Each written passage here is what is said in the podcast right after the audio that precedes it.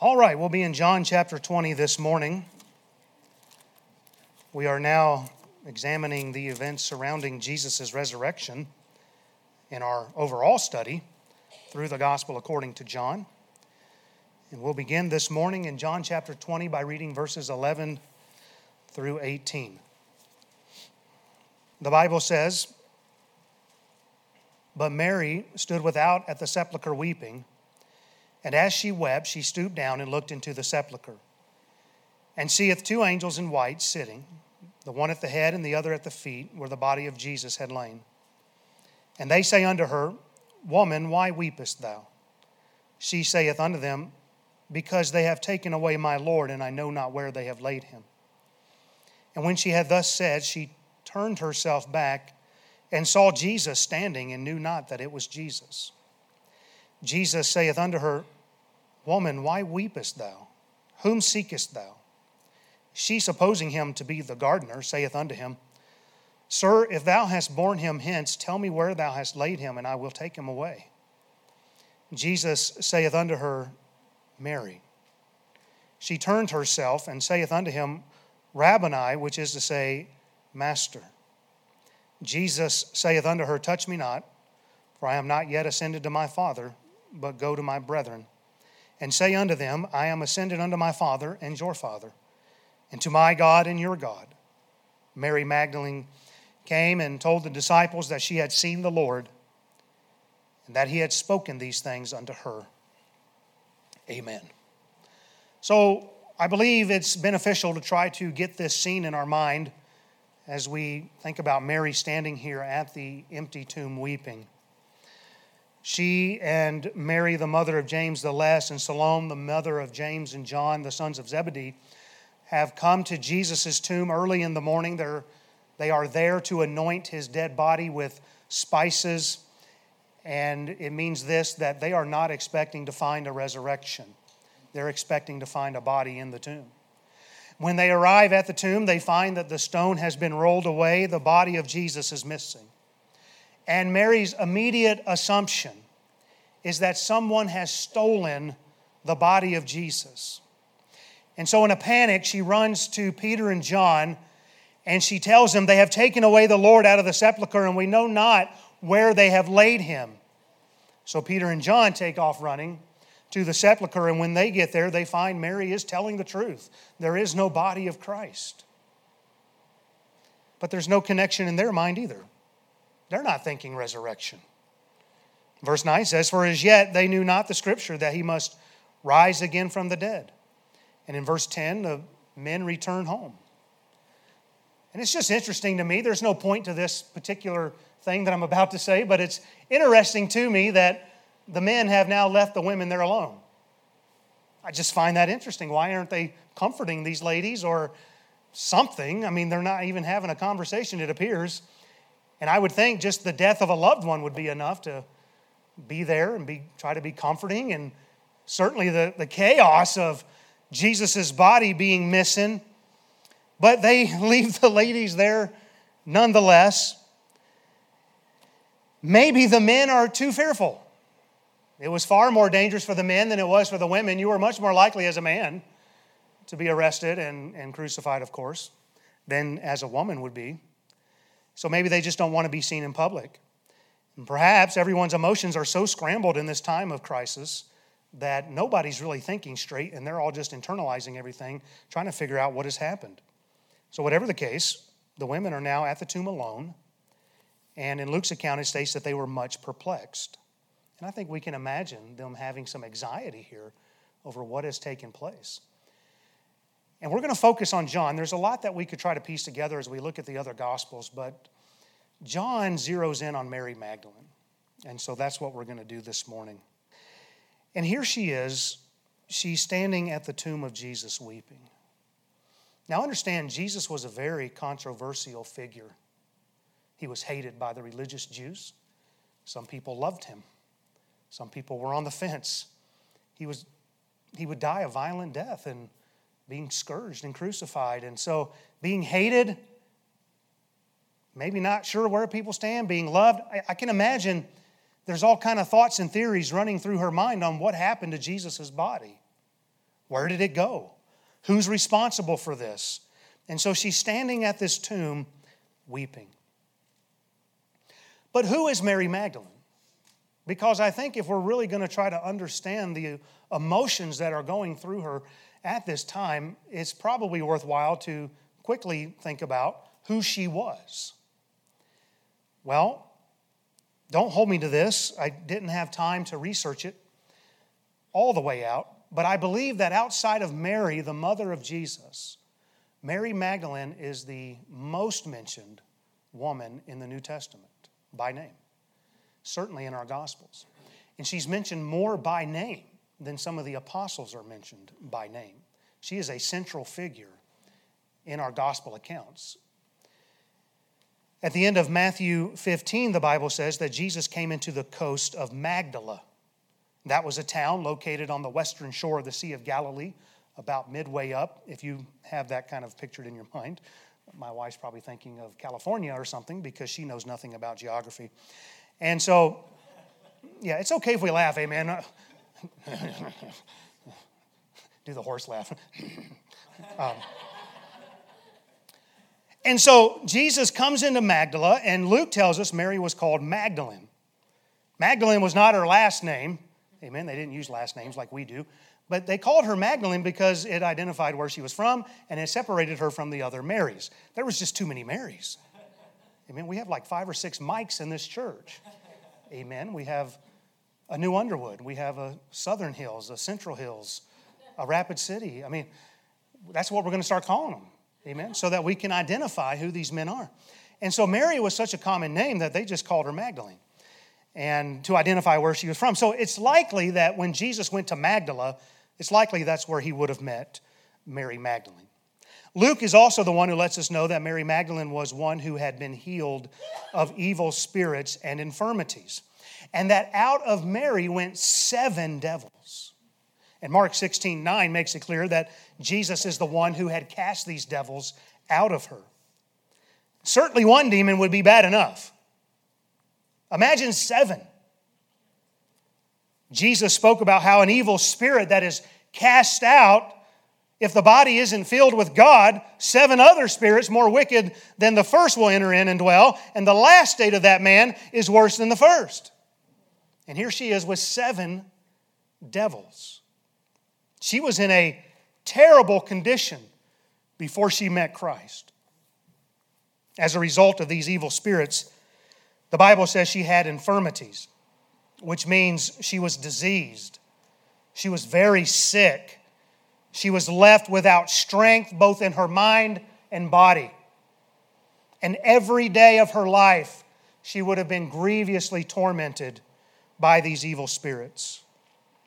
But there came a day that she met Jesus. Amen. Whoop. And he healed her, and her life was turned upside down. And she became one of the most faithful followers of Christ in your Bible. She was a humble woman.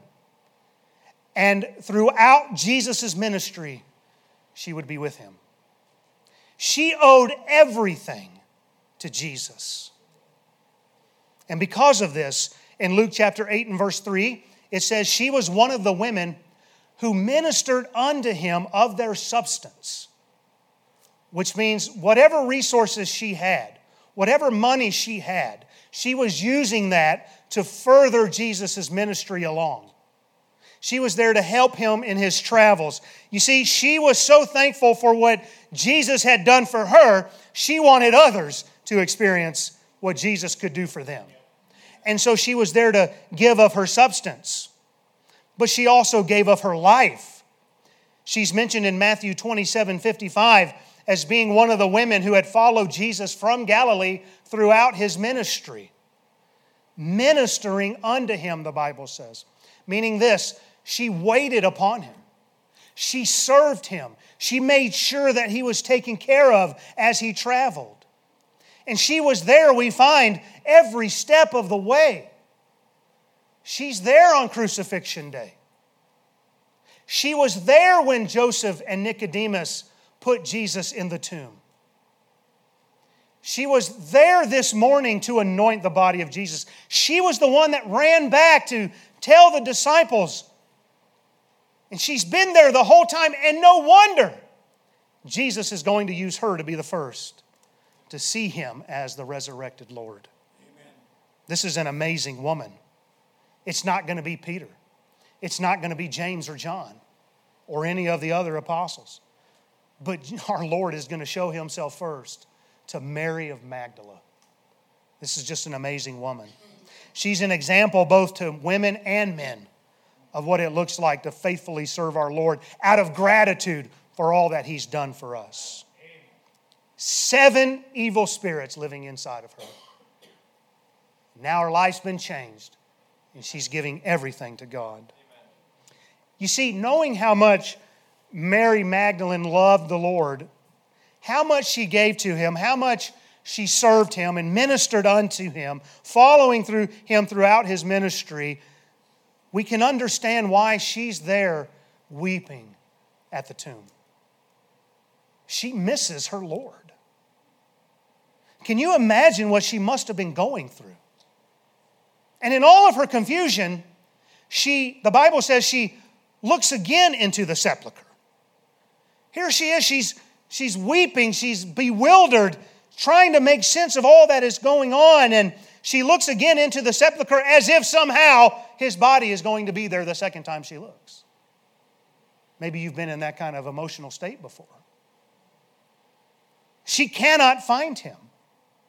She's hoping maybe there's a mistake, and she looks again, but she knows this she has to find him. Do you understand where her heart's at? She must find Christ. He had been too important to her to not try to find him. And she's not going to rest content until he is found. And can I tell you this morning, by way of spiritual application, the absence of Christ in your life ought to cause a great distress to you.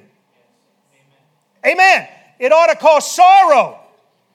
We ought not to go a moment without Christ. Those of you who are lost and don't understand it all, you don't want to die without Christ. He is preferred above everything in this world. And if we ever sense that we have lost His presence here, if we ever sense that we have gotten our eyes off of Christ and we have lost track of Him, then we ought to earnestly seek for Him until we are back in a close fellowship with Him again. He's done too much for us. Now, how do we search for Him today? Well, we do through His Word. Amen.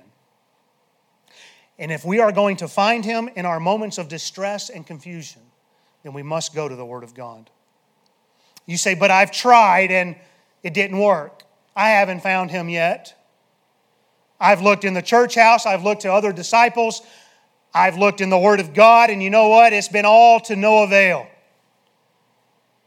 I want to tell you, friend, look again. Look again. Look, Mary had already looked into the sepulchre. She had already looked, she didn't find what she was looking for, but you know what? She looks again. And in the same place as she looked before, this time something's different. And isn't it true in our lives that sometimes we go to the Word of God and a passage may not have as much weight to it as it does in our time of crisis? What's happened? We've gone back to it again. And so you may have said, well, look, I've already tried looking in the sepulchre. Look again. Just keep going back to the Word of God until you find Him. And this time she does see something different. She sees two angels, one sitting at the head, one sitting at the feet of where the body of Jesus had been laid to rest. And these angels say unto Mary, Woman, why weepest thou? And how comforting that our God would send angels to minister unto us. I don't understand all that. I'm not very versed when it comes to angelology, amen. But I know what Hebrews 1:14 says, are they not all ministering spirits sent forth to minister for them who shall be heirs of salvation? God will send angels to minister in our time of need. Hebrews 12:22 says, "But ye are come unto Mount Zion, and unto the city of the living God, the heavenly Jerusalem, and to an innumerable company of angels. I'm so glad that God ministers to us. when we will seek the Lord with all of our heart. Amen. Now, because of some false teachings, I need to tell you this angels are not to be worshiped. We are not to pray unto them, we're not to revere them. In the Revelation, John fell down to worship before the feet of an angel who had showed him some things. And the angel said to John, See thou do it not, for I am thy fellow servant. So we don't worship angels. But these two angels, they ask Mary why she is weeping. What a strange question to ask in a cemetery. I mean, you would think one place to find weeping would be a burial place. Woman, why are you weeping? Now, they're not saying woman in a bad way, it's more like ma'am, but you know. why are you weeping? Well, this would be a place, I think, to find weeping, but they know that there's no cause to weep since Jesus has already risen again. Of course, Mary doesn't understand this yet, and in her confusion, she doesn't even see these two as heavenly messengers, but she only sees them as, as two men. And through her tears, she replies, Because they have taken my Lord, and I know not where they have laid him. Doesn't your heart just break for Mary? This, this account here stirs up a lot of emotions in me as I think about what she must be going through. And when she said this in the beginning of verse 14, it says she turned herself back. So she finds no satisfactory answer. Of course, she didn't really ask anything, did she? She doesn't even really converse with these guys. And finding nothing that satisfies her, she turns to leave these two behind. And I think it's amazing how that when we are in a very emotional state, we can miss so much. Sometimes we're in a desperate situation we never comprehended what someone else was saying to us. We might hear the voices, but we're not really processing it and listening really close. And we end up missing the finer details of our circumstances because our minds are so absorbed with one thing and one thing only. Mary's in this kind of fog here at this point. She's so absorbed with where Jesus' body is at that she doesn't even stay to speak with these two who are sitting in the tomb. Are you getting the picture? Because I mean to tell you, if I was there that day, I would like to think that if I peeked back in and now this time I saw two dudes in there, I'd be like, where did y'all come from? It's not normal just to hang out in a tomb unless you're the maniac of Gadara. And so I, th- I would like to think, hey, where, where did y'all come from? So she, she's just all emotionally stirred up here. And what we find her false, and, and get this, this will kind of be a point here. Her false presupposition that Jesus' body must have been stolen is causing her not to see anything else. And we're guilty of the same thing.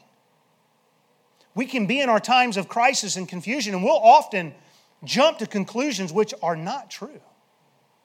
And other voices will be talking at us but we're not really getting anything. And I don't know if you've ever tried to comfort those in great distress, but no matter uh, what, sometimes, no, no matter how much you try, you just can't get through to them. I mean, they are just a mess. And sadly, many will tune out God's word, just as all of these initially did. We tune out other believers, just as these men will do when the women come back and say, He's risen again. We tune out church because we're believing all these false presuppositions. We think they're all true. Listen, don't get so focused on the problem that you miss the Lord. Don't miss the truth that God loves you this morning. Don't give up on the word, the brethren, and church gatherings in your times of distress. Because I want to tell you, sometimes God is working outside of your little paradigm. And God is doing things that we don't see. And God is capable of doing great things that we can't even imagine He's actually working on. It's not till after the fact, many times. And in the second half of verse 14, Mary misses Jesus at first. She turned back, she saw Jesus standing, and knew not that it was Jesus. And in verse 15, she supposes that he's the gardener. You might be wondering, how is it even possible for her to miss this? How could she possibly miss that Jesus is now standing before her? Well, I just thought of a few things here. Number one, she's looking for a dead body, not a living body. And to see a living body when you're looking for a dead body and not in grave clothes, you know, just something to think about. She's weeping. Her eyes are filled with tears. She's consumed with her thoughts and theories. And third, the Bible makes mention of how Jesus appeared in another form in Mark 16 12. Well, that gets her off the hook right there. Amen. Not to mention, how many of you have ever lost something that, well, let me put it this way.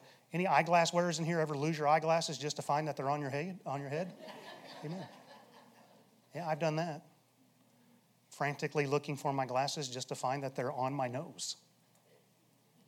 I remember once I was leaving for church in a hurry and I was trying to find my Bible or my tablet, I can't remember which, and I'm scrambling around all over the place looking for this thing, and it's in my hand. So let's not be too hard on Mary, amen? It happens to the best of us.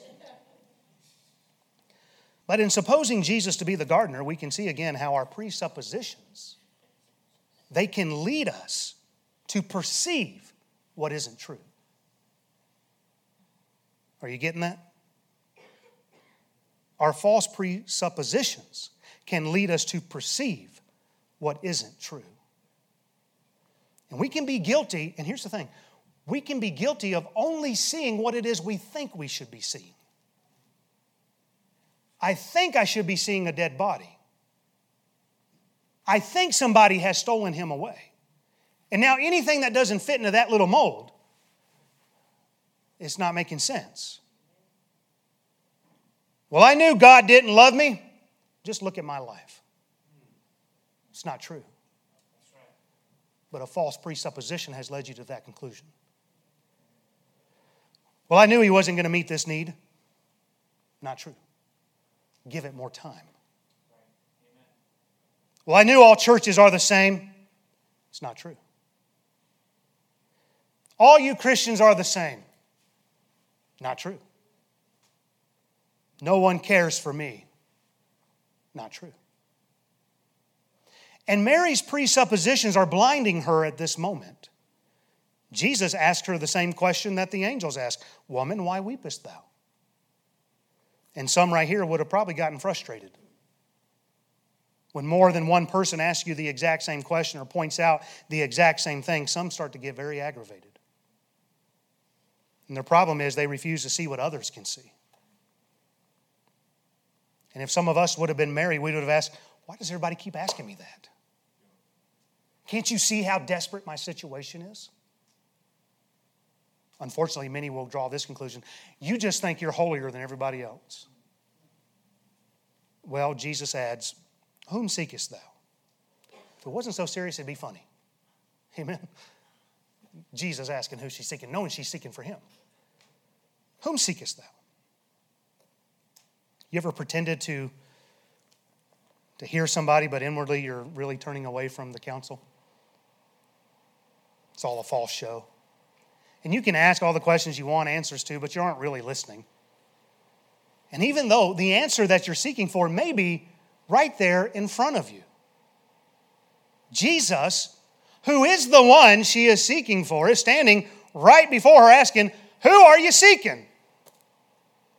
And sometimes we are guilty of not even recognizing the Lord's presence through our difficult circumstances. Well, she's supposing him to be the gardener, says, Sir, if thou hast borne him hence, tell me where thou hast laid him, and I will take him away. It's almost as if she's saying, Look, if, if Jesus' body has been some kind of an inconvenience to you, I'll gladly take responsibility for it. I don't care what it's going to cost me, I, I'll take him off of your hands. It just moves your heart what Mary's going through here. Even though this is the body of a, a hated man, and even though he's been beaten and crucified, I'll take him. I'll, I'll care for his body. I'll take him with me. I'll do whatever it takes. I don't care if I'm ostracized. I don't care if I'm killed as a result. She's remaining loyal to her Lord. Well, she turned away from the two angels, and she evidently had turned away from Jesus too, because in verse 16, when Jesus calls her by name, she has to turn herself again towards him. It says in verse 16, Jesus saith unto her, Mary. She turned herself and saith unto him, Rabboni, which is to say, Master or Teacher. She had a very common name, this woman, but she was not uncommon to Christ. Amen. He evidently said her name in a way no one else could. And from speaking her name, Mary, she recognizes Jesus. You know, Jesus said in John 10 3, He calleth His own sheep by name. And in John 10 27 and 28, My sheep hear my voice, and I know them, and they follow me. And I give unto them eternal life, and they shall never perish, neither shall any man pluck them out of my hand.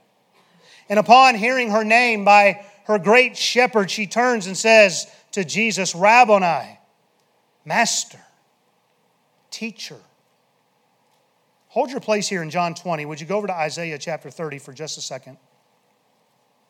And we'll come right back to John. Just want to read a verse here. Well, several verses, one passage, Isaiah chapter 30. And as I read these verses, I would ask you to think about what we've covered already concerning Mary and this whole scene that we're watching unfold in John 20. In Isaiah 30, the Bible says, beginning in verse 18, And therefore will the Lord wait, that he may be gracious unto you, and therefore will he be exalted, that he may have mercy upon you. The Lord is a God of judgment. Blessed are all they that wait for him. For the people shall dwell in Zion at Jerusalem Thou shalt weep no more. He will be very gracious unto thee at the voice of thy cry. When he shall hear it, he will answer thee. And though the Lord give you the bread of adversity and the water of affliction, yet shall not thy teachers be removed into a corner any more. But thine eyes shall see thy teachers, and thine ears shall hear a word behind thee, saying, This is the way, walk ye in it, when ye turn to the right hand and when you turn to the left. Isn't this amazing here in verse 18? Blessed are they that wait for him. In verse 19, thou shalt weep no more. Don't you know Mary's weeping is about to stop? It goes on to say, He will be very gracious unto thee at the voice of thy cry. When he shall hear it, he will answer thee. Mary, in her cry, Jesus is going to answer her voice. Verse 20, although difficulties do take place in life, Yet shall not thy teachers be removed into a corner any more, but thine eyes shall see thy teachers. Mary was going through a great difficulty, but her eyes now see her teacher. And in verse 21, it says here that thine ears shall hear a voice behind thee. Where did Mary hear the voice of Jesus? From behind her saying, Mary. And this voice is going to say, This is the way, walk ye in it. And don't you know, Jesus is the way, the truth, and the life.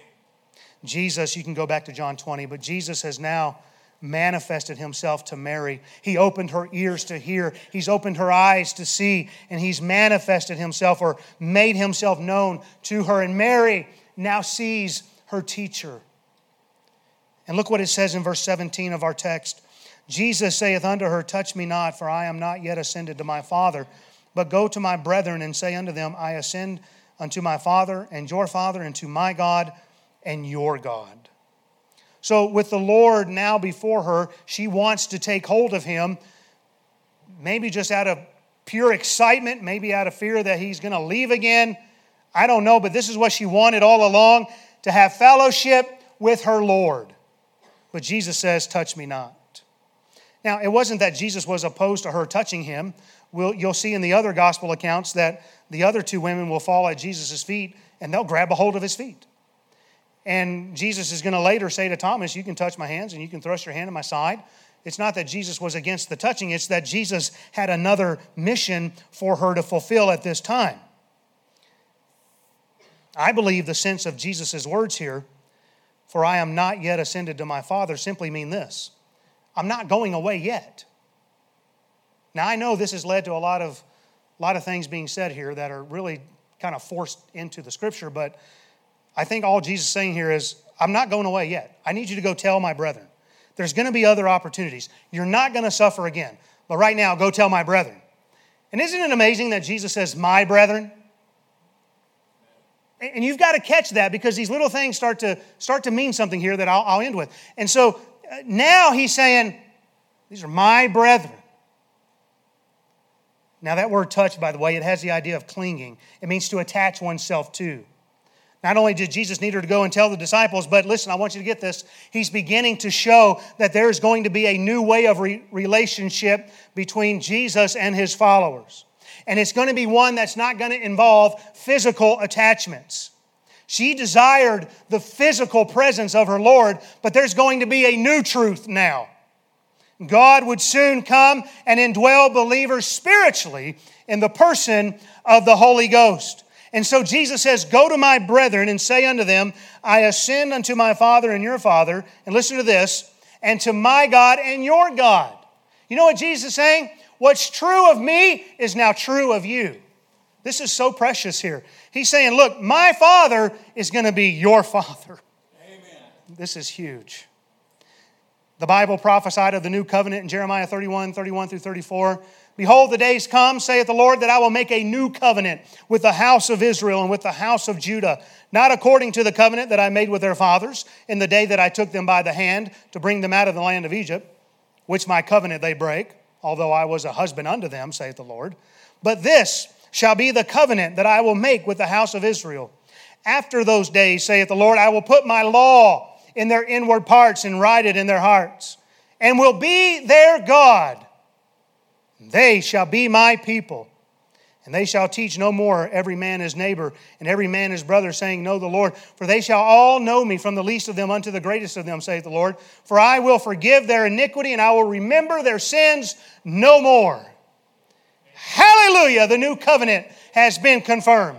You say, What's taking place here? I don't understand all the. Listen, Jesus is saying there's a new covenant that has now been instituted. My Father is your Father, my God is your God. Amen. I will live in you. Amen. This is amazing what's taking place here on resurrection morning.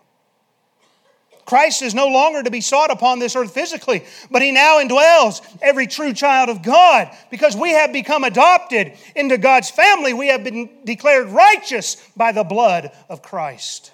Amen. And in verse 18, Mary, I know I got to hurry here, I'm going to hustle. In verse 18, Mary gets the privilege to announce that she has seen the Lord. Some have called her the first apostle to the apostles. God said the seed of the woman would bruise the head of Satan. A virgin woman brought the Savior into the world. A woman named Elizabeth would be the first to say to Mary, the mother of my Lord. It is a woman in Mary Magdalene who is the first person to proclaim that the Lord has risen from the dead. God has never looked down upon women. That's what the lie of the world will tell you. And guys, I got to tell you, it probably had to be a woman that Jesus first showed himself to resurrected because us men probably would have just said, I knew he was going to resurrect the whole time. That's why I went to my house. I knew. I was fine. That's how us men are. Amen. So it probably had to be a woman for that reason alone. Amen. There's got to be a reason why she had the privilege to be the one to first see the risen Lord. There's probably a lot of things we could draw out of this, but I believe part of it is because Mary Magdala represents all of us. And I don't want you to miss that in closing. She represents every true believer. She was a lowly person with a common name, enslaved by Satan. Does that sound familiar to anybody yet? Lowly, common, lost. Before meeting Christ, she would have seemed hopeless. Is there anybody like that this morning? She had a terrible past. And you may be one here this morning that would say something like this If people knew my past, you would know why God wouldn't want me. That's not true. Jesus loves you. And then, not fully understanding how Jesus could or would, she's delivered by the grace of God. And how many of us, before we were saved, would say, I don't understand why God would want to save me. I don't understand how He would. I don't understand how He could. And her life was radically different after her encounter with Jesus' mercy. And all of her errors this day that we've been looking at, they dissipate just as soon as Jesus opens her eyes and ears. And then she is sent on a mission by Jesus. And isn't that what we're supposed to be doing? Amen. We're supposed to see ourselves as that one that's lowly and common and lost. Amen. But somehow experience the grace of God. And we may not understand why God would choose to do so, but He did. And God said, I love you. God saves you and He reaches down, He pulls you out, He changes your life, and then He says, Go and tell. We are to go and tell others. We are to announce glad tidings of great joy to the world. And Mary, she is a type of all who will hear the Lord's voice and be led by Him. And I certainly don't have time to get into all that I wanted to, but when Mary goes to tell the disciples Jesus has risen, they don't believe her. And you know, sometimes as we go out into the world and we have to tell people about the risen Lord, you're going to have to just deal with some ridicule. You're going to have to deal with the doubters. You're going to have to deal with people who say, I don't believe you. You say, but those were people in the church. Yeah. Well, I think that person's loony. They lift up their hands when they sing. Maybe they're just a little bit closer. Mercy, you could hear a pin drop right now. Uh, and that's not even in my notes. The Holy Ghost wanted you to hear that. She kept going through the ridicule. Didn't matter what had happened to her. No amount of deniers could ever change that. She goes to the brethren. She boldly proclaimed what had happened to her. She openly identified with Christ and never let the naysayers deter you. Amen. So, where are you at in this today as I have to wind this down? Perhaps you're still in bondage to Satan and you need to be rescued by Christ. Perhaps you think your past is too bad to be used by God. Jesus will wash all your sins away. Perhaps you're allowing your circumstances to lead you to false presuppositions about God and the validity of His Word and the validity of the believers and the necessity of church. Perhaps you're in a crisis and you're missing the Lord who has been there the whole time. And really, what you need to do is just go back and look one more time. Get your eyes on the Lord. Don't let the crisis crowd out our Christ. Because God's trying to use the crisis to crowd you to Christ. Perhaps you're not proclaiming Christ as you know you should. Don't be ashamed of Christ, but boldly go and proclaim him to a lost and dying world. Amen. Let's pray.